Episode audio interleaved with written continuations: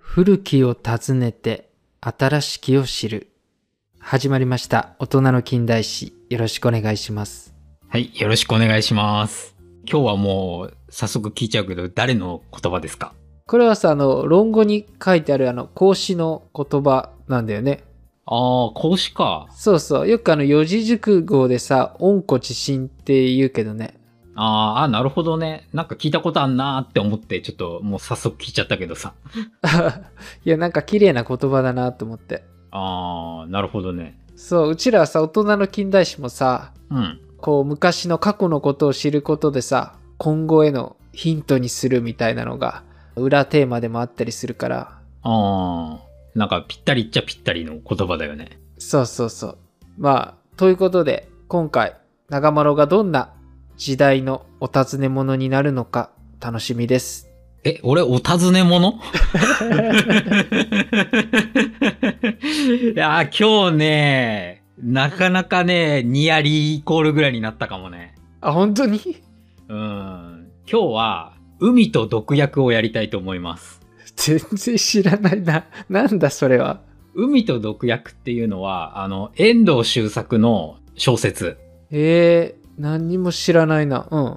これ実際にあった事件を元にして作ってて、で、結構深いテーマというか、あの、話題作でもあったから、あの、ぜひちょっと知らない人は、しまあ、知らないっていうか、なんか、多分名前ぐらい聞いたことあるなっていう人が結構多くって、で、多分話聞くと、あー、なんかそれ聞いたことあるみたいな感じの人は結構多いと思う話。はいはいはい。うん。まあ、ちょっと早速もう本題の方に入っちゃおうと思うけど、はい。まあ、作者はさっき言った通り遠藤周作で、遠藤周作っていうのをちょっと簡単に解説すると、彼は、まあ、小説家なんだけれども、キリスト教を信仰してる信者なんだよね。うんうん。だから作品には結構こう、キリスト教の影響というか、その考え方みたいなのがこう取り入れられてる作品が多いんだよね。はいはい。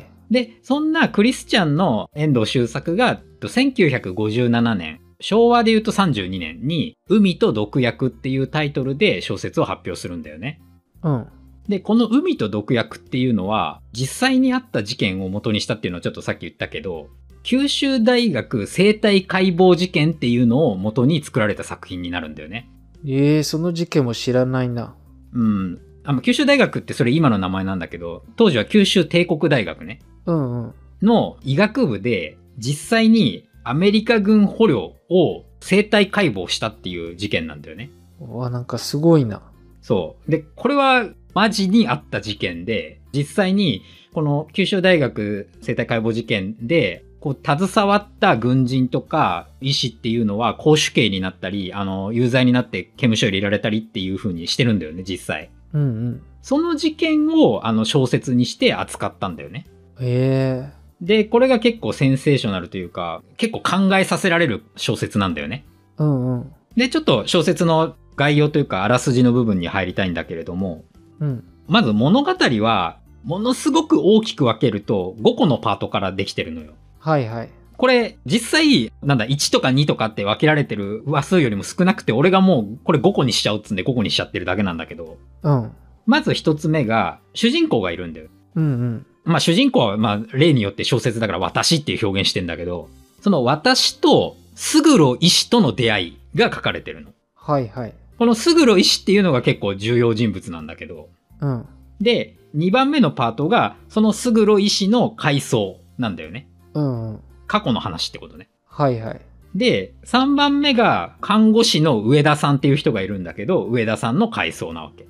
うん。で、4番目が、スグロの同僚に戸田っていう、まあこれも医者なんだけど、がいて、その人の今度は回想になるわけ。はいはい。で、最後の5番目のパートで、実際に生体解剖実験の話をするみたいな。はいはい。まあ簡単に言うとさ、まあ私がちょっとなんかこう、スグロ医師とあ出会って、で、その後にスグロ医師が過去を語って2番目のパートに行くわけよ。うん。で、それぞれ2と3と4で違う人が出てたじゃん、今。うんうん。すぐろ医師、看護師の上田さん、同僚の戸田医師っていう感じで、それぞれがこの生体解剖実験に行くまでの、なんていうの、こう、いきさつみたいなのをこう書いて、最後、ドンって最後の生体解剖実験に行くわけよ。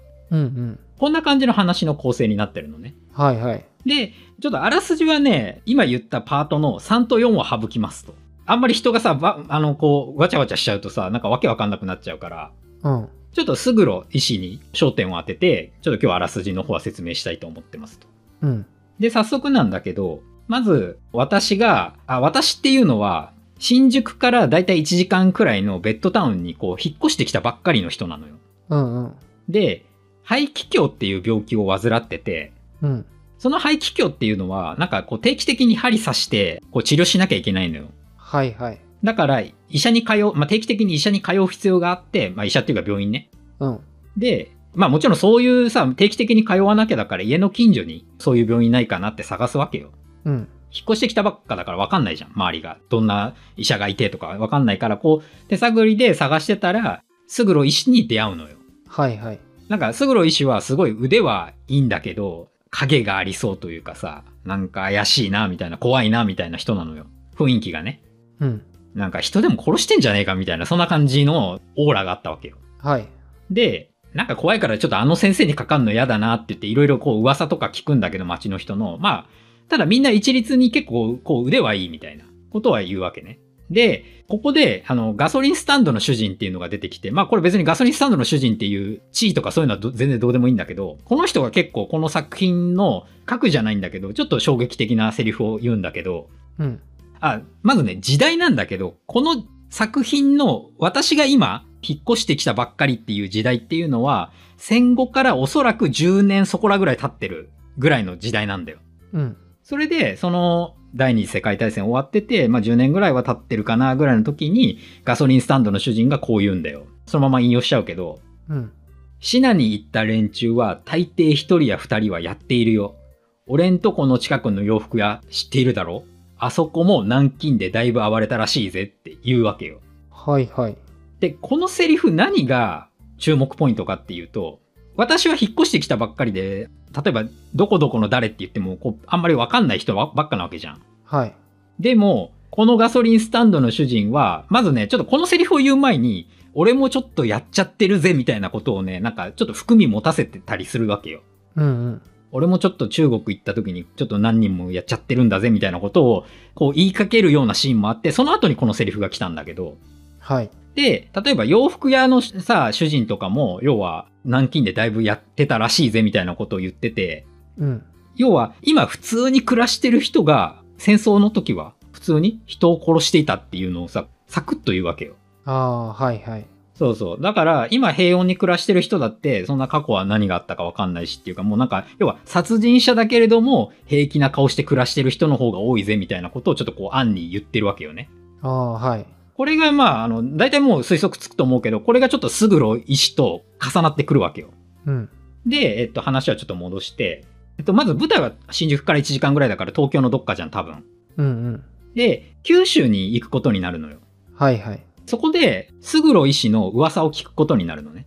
うんうん。あ、ちなみにすぐろ医師は、ちょっと九州なまりがある人だったのよ。はい。だから、ああ、多分九州の人だなっていうのは分かってて、それでなんとなく、こう、九州行った時に、なんかこういう先生知ってますかみたいなのを聞いたら、たまたまね、知ってて、うん。その時に、かつてそのアメリカ軍捕虜を生体解剖した実験に参加していたっていうことを知っちゃうわけね。えまあ、それで東京に戻ってきて、すぐろ先生のところに通って、そのことをすぐろに聞くわけよ。え、そんなこと本当にしてたんですかみたいな。えうん。で、ここでちょっとすぐろのセリフをもう完全に抜粋しちゃうけど、仕方がないからね、あの時だってどうにも仕方がなかったのだが、これからだって自信がない。これからも同じような境遇に置かれたら、僕はやはりあれをやってしまうかもしれない。っていう感じに言うのよ。おおはい。そう。で、ここから自身の過去について語るパート2が始まっていくわけね。うん。で、まあ、こんな感じでさ、あの、スタートは結構こうさ、いろんな含みを持たせつつ、すごいこう作品自体さ、ずっとダークな印象をこうね、与え続けるような感じで、こう推移していくわけね。はいはい。ちなみにこの話先に言っちゃうと、ずっとダークだから。 あ、そうなんだ。そう、ずっとダーク。あの、光なんかないから。ええそう。じゃあちょっと続けちゃうね。うん。で、時は第二次世界大戦の末期、1945年ぐらいに移る。まあ、あの、正確に1945年っていう描写はなかったはずだけど、作品には。うん。まあそれぐらいの、だからもう本当に戦争はもうすぐ終わりますぐらいの時に、九州にある、まあ、F 市って表現でされてんだけど、まあ、F 市って福岡かなみたいな感じで、 ちょっといろいろ勘ぐっちゃうけど、うん。まあ、それはわからない。F 市の病院で、すぐろ先生は当時研修医だったわけね。はい。で、研修医として勤めてたの。そこで自分が初めて持った中年女性の患者にものすごく固執をしてたんだよね。はいはい。どういうふうに固執してたかっていうと、その中年女性患者っていうのは、もう病気が重くって、いつ死んでもおかしくないみたいな、そんな感じの状況だったわけ。もうあと半年持つか持たないかみたいなさ。うん。でも、この人をなんか、なんとかして助けたい、救いたいみたいなさ、ちょっと気持ちがあったわけね。はい。これは誰しもそういう医者を目指してるさ、研修医とかぐらいだったらさ、絶対そういう気持ちって持ってると思うんだよ。よく聞くのがさ、なんか医者ってさ、やっぱり多くの人の死を見ちゃうから、だんだんだんだんこう、すれてっちゃうっていうかさ、なんかそういう若い時のさ、気持ちがこう、薄れてっちゃうみたいな話も聞いたりするけど、やっぱり研修医っていうのは一番その、なんだ、医者を一番目指すっていうさ、そこの一番高いところのトップにいると思うんだよ。はいはい。だからめちゃめちゃこう、なんとか救いたいみたいな気持ちは強かったんだと思うんだよね。うん。まあそんなスグロに対して、ここで同僚の戸田が出てくんだけど、まあ、戸田も研修医ね、もちろん。うん。その戸田が、まあこう言うんだよ。これもうセリフちょっと抜粋しちゃうけど、病院で死なん奴は毎晩空襲で死ぬんや。おばはん一人哀れんでいたってどうにもならんね。それより肺結核を治す新方法を考えるべし。っていう風に言うんだよね。うんうん。だから、スグロは感情的っていうのかな。目の前の命を救いたいみたいなそういう思いがあったんだけど、戸田は結構冷静というかさ、命っていうものを目の前の命もそうだし、空襲で死ぬ命もそうだし、全部一緒って考えてて、だからそこに差はないじゃんみたいな。うん。だから別に空襲でどうせ死ぬんだから、ここの病院にいる一人をそんな哀れんだってしょうがないじゃんって。はいはい。いうことを言うわけね。まあ結構だから戸田とスグロで、こう考えが全然違うタイプの、まあ研修医だったわけね。うん。で、このスグロが固執してた中年女性っていうのは、まだね、全然こう確立されてない手術があったんだけど、その手術の実験の対象に選ばれるんだよね。うん。まあこれは、手術をしてももう結構高い確率で、まあなくなっちゃうだろうって言われてたのよ。はいはい。でも、何もしなくても余命は半年だったわけ。うん。で、そのおば、まあおばはんって言っちゃうけど、おばはんからすると、もしかしたら助かるかもしれないんだったら手術を受けたいっていう気持ちもあったわけ。うん。まあだから待ってたら死ぬだけじゃん、結局。うんうん。だから、まあ、高確率でも、あの、なんか、い実証実験の被験者として、ね、私の体貸します、みたいな、そんな感じで、話はこう進んでいくわけよ。はいはい。で、まあ、戸田はやっぱりそれを聞いて、まあ、これもちょっと抜粋しちゃうけど、空襲で無意味に死ぬよりも、医学の進歩のために死ぬなら名誉なことだっていう感じで言って、これはさ、なんとなくさ、今の感覚で言ってもさ、どうせ死ぬんだったらなんかこう役に立って死ねみたいなさ、まあちょっとすごい乱暴に言ったけど、うん。まあわかんなくはないじゃん、理屈の上では。まあそうだね。うん、無駄死にするぐらいだったらなんかの役に立って死んだ方がまだその人のにとってもいいんじゃないかみたいなさ、うんうん。まあただこれは理屈じゃん。うん。だから、スグロももちろん医者になれるぐらいの人だから頭いいわけじゃん。だから理屈はわかるんだよ。うん。だけど、心情的に全然ここを割り切れなかった。だからずっとこう、あーみたいな感じの、後ろ髪引かれるような感じでずっとこう接してたわけね。はい。で、まあそんな中ちょっと話は変わってくんだけど、その病院内で、まあ病院って結構さ、あの、医者同士っていうかさ、教授同士のこう派閥があってみたいなのあったりするんじゃん。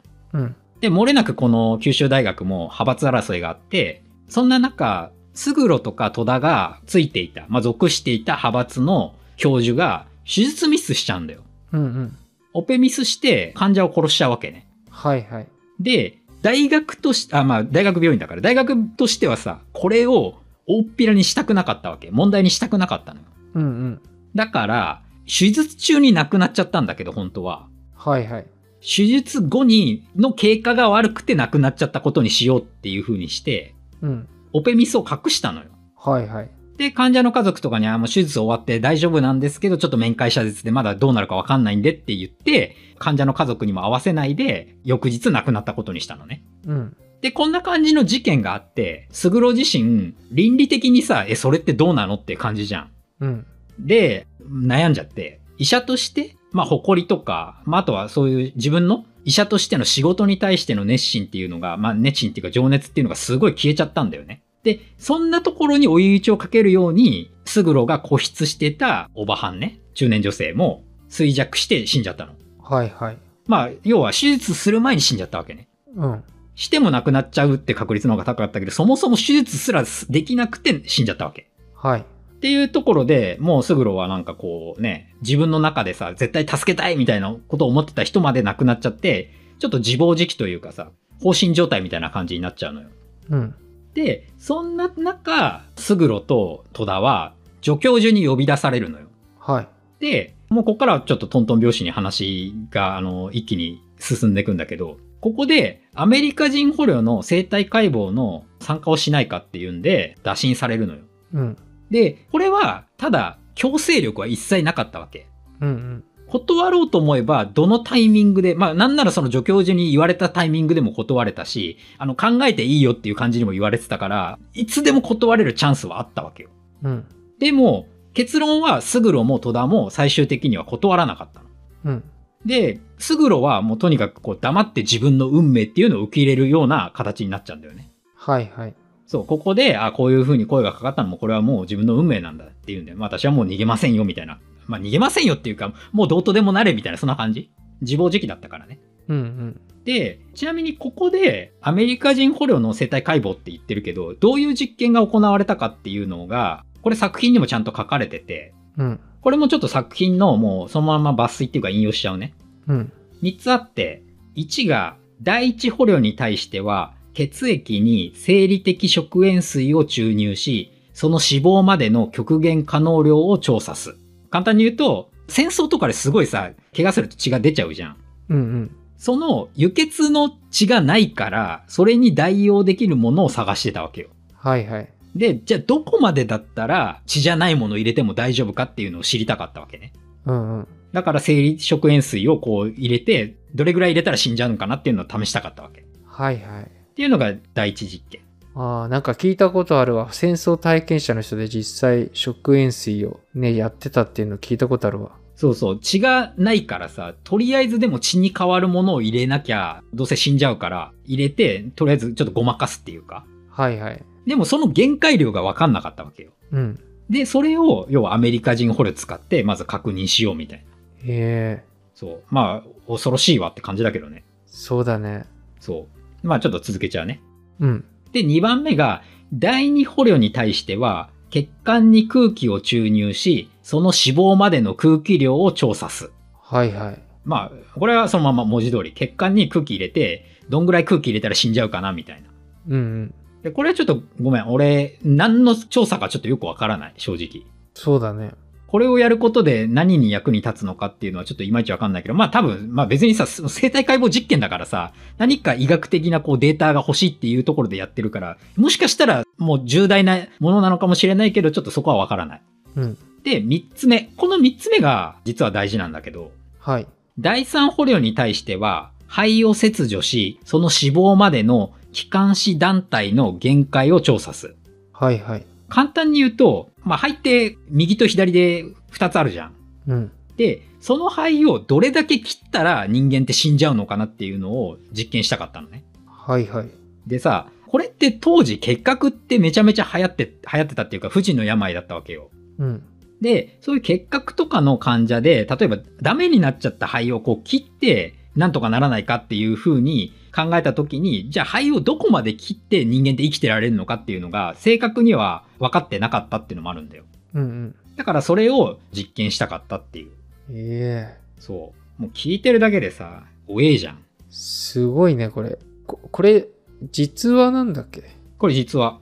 ええ実話をただ小説にしてるだけだから、実際にあったの、これは。そうなんだ。そう。で、これ何が嫌かってさ、別にさ、アメリカ人捕虜の死体にやってるわけじゃないからね。うんうん。生きてんだよ。そうだよね。そう。これ作品にも出てくんだけど、麻酔打って、で、それで、意識はないけど、眠りながらもう死ぬまで今の言ったやつをやられるみたいな、そんな感じだよね、イメージとして。はいはい。で、なんで3が大事かっていうと、スグロとか戸田が携わったのはこの3番目なんだよ。ああ、そうなんだ。そう、肺を切除するっていうシーンが、まあ、作品では要は描かれてるわけ。うん。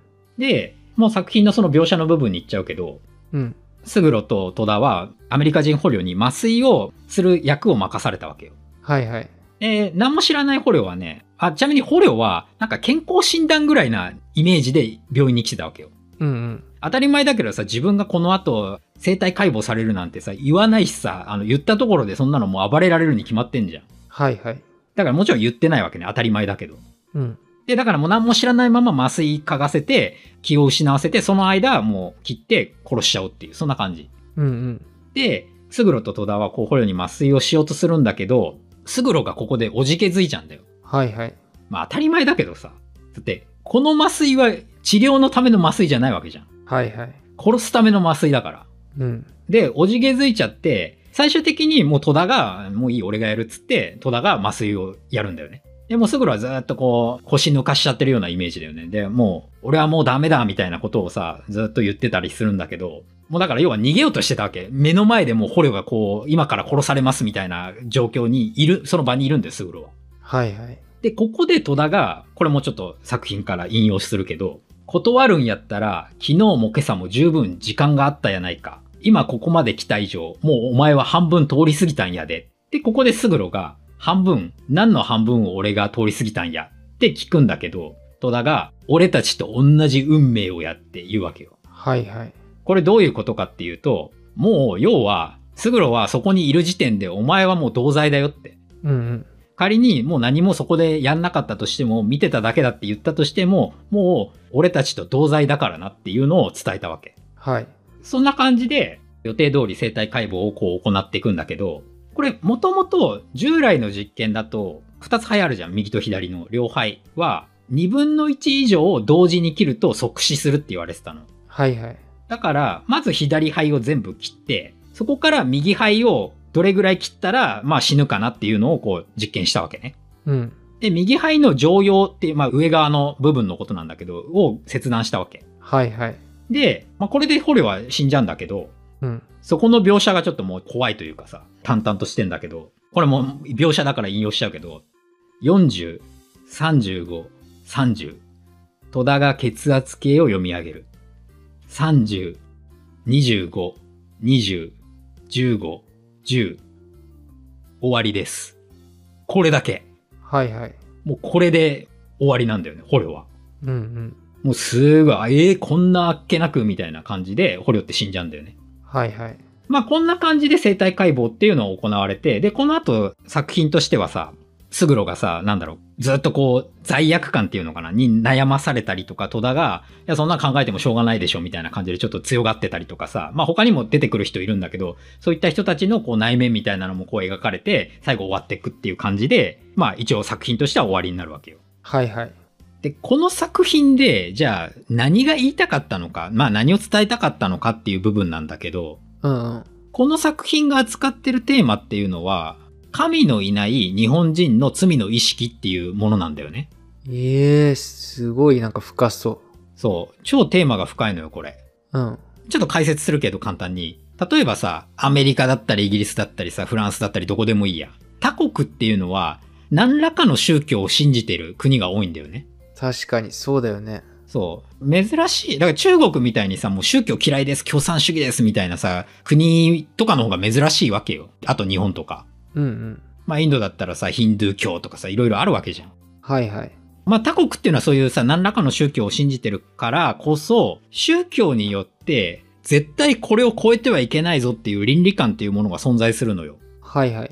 どういうことかっていうと、例えば大体の宗教において殺人はダメですって言ってるわけじゃん。うんうん。それは神が許しませんみたいな。うん。だから別に理屈じゃなくて、いや神様が言ってるからダメなんですみたいな感じで倫理的に抑えられるのよ。例えば殺人っていうものに関して言えば。うん。ただ、日本人っていうのは無宗教なわけじゃん、ほとんどの人が。まあ、難しいよね。でも、初詣とかそういう行事はやるんだよね。そう。それって単なる文化じゃん、要は。神様を信じてるから初詣行きますっていう人ではないでしょ。ああ、まあ、そうか、そうだね。そう。だから、そういうくくりで言うと、なんだろう、絶対的なこう、神様っていう存在を信じてるっていうよりは、なんかこう、風習として、なんか祀ってるみたいなさ。まあ、ちょっと言い方悪いけど、信仰が弱いって言えばいいの。うんうん。まあそんな感じ。だから、ちょっと無宗教って言葉は使っちゃうけど、無宗教がゆえに、核となる倫理的行動規範ってよ呼ばれるものがないんだよね、日本人って。はいはい。だから、よく言われるのが、日本人は同調圧力に負けるって。おーこれは、例えば、そういう環境に置かれたら誰しもがこれをやってしまうよね、みたいなのに日本人はめちゃめちゃ弱いわけよ。あーなんかすごい来るものがあるなそれそう。で、これが、ただ諸外国の、例えば、なんたら教っていうのを信じてる人たちにとっては、これがないとは言わないよ。ないとは言わないけど、まあ、日本人に比べたら、ある程度倫理、まあ、倫理っていうか、神様がダメって言ってるからダメって言えるわけよ。うんうんだから別に理屈じゃないわけね。こういう状況に置かれたら私はやってしまうんですとかじゃなくて、いや、そういう状況に置かれるとかそういう以前に、これは神様がダメって言ってるからダメなんですって言えるわけよ。はいはいで、ちょっと話、海と毒薬の方に戻すけど、生体解剖の手術参加者に、誰も、要は倫理的な問題に対する答えっていうのを導けた人がいなかったんだよね。はいはいだって、普通に考えてたよ。医学の進歩のために、人間の命をこう犠牲にするっていうのは、いいですか悪いですかって聞かれたらさ、いや、まあ、良くはないよねって、多分思うのが普通な感じだと思うのよ。はいはい要は100人を助けるために1人を殺すことがあるとして、それはいいことですか悪いことですかみたいな感じに聞かれてさ、いや、1人の犠牲で100人が助かるんだったらいいことじゃないかっていう人ももしかしたらいるかもしれないけど、ただ、普通の倫理観で言ったら、いや、そういう問題じゃないよねって、人を犠牲にして誰かを助けるっていうことがまずそもそも良くないよねっていう感じになると思うんだよ。はいはいだから人間の命を利用することは、ちょっと言い方は強いけど悪だっていう感じでちょっと言えるとするじゃん。はいはいでもこれ命の価値観っていうのが戦時中と今ではまた違うわけね。そうだねだから平時では確かにそういうふうに言えるかもしれない。人間の命を利用することは良くないんだ、悪いんだって言えるかもしれないけど、戸田が言ってたじゃん。病院で死ななかったとしても空襲で死ぬでしょって。はいで、あとは、ちょっと描写は特にないけど、アメリカ軍っていうのは敵じゃん、当時。はいはい敵を殺すことはいいことでしょっていう、そもそも。おー敵を殺すことは正義じゃないのって。うんうんちなみにこのアメリカ人捕虜は、そもそもだけど B29 で空爆してきたアメリカ人捕虜だから、はいめちゃめちゃ人殺してんだよ、日本人を。うんだから、そんな奴の命と日本の医学の進歩だったら日本の医学の進歩の方がいいんじゃないのみたいな。こういう風に考えてしまうっていうところ。うわーなんかすごい話だねそう。で、ちなみにアメリカ人捕虜は、ここで生体解剖されたから死んだけど、うん生体解剖されなくても首切られて死んでたわけ。ああそうなんだ処刑されてたの。これ実際そういう事件もあるんだけど、生体解剖される組と公開処刑、斬首刑組みたいなのがあったのよ。はいはいだからどうせ死ぬでしょって。うんだから別に良くないみたいな。ちょっと冒頭の方の話でも言ったけど、どうせ死ぬなら役に立ってから死ねよみたいなさ、その話になってくるわけよ。はいはいそう。で、作中のまた話というか、ちょっとセリフを引用するけど、戸田がこういうこと言ってるんだよ。世間の罰だけじゃ何も変わらんぜ。俺もお前もこんな時代のこんな医学部にいたから捕虜を解剖しただけや。俺たちを罰する連中かて同じ立場に置かれたらどうなったかわからんぜ。世間の罰などまずまずそんなもんや。って言うんだよね。もうこの戸田のセリフがこの作品を物語ってるんだよ。